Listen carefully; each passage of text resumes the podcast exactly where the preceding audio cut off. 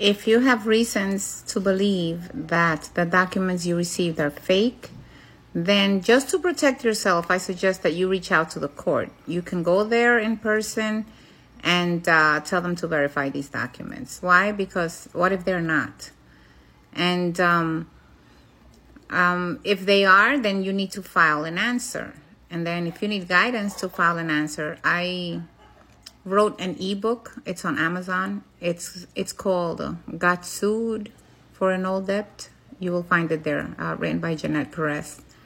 Um, there's also a link in my bio uh, for those of you that have been served and uh, don't know how to file an answer. And there you get guided instructions on how to do so.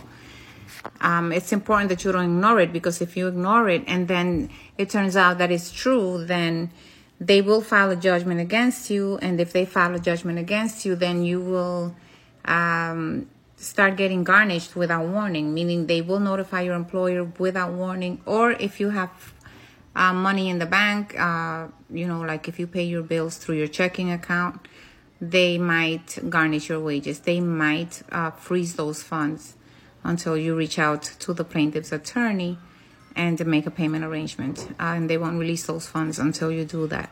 So just to be on the safe side, my advice is that you reach out to the court. Go with those documents to your local court and say, I want to find out if this case um, is here, and if it is, um, I need to file an answer. And then they'll give you an answer form that you need to fill out.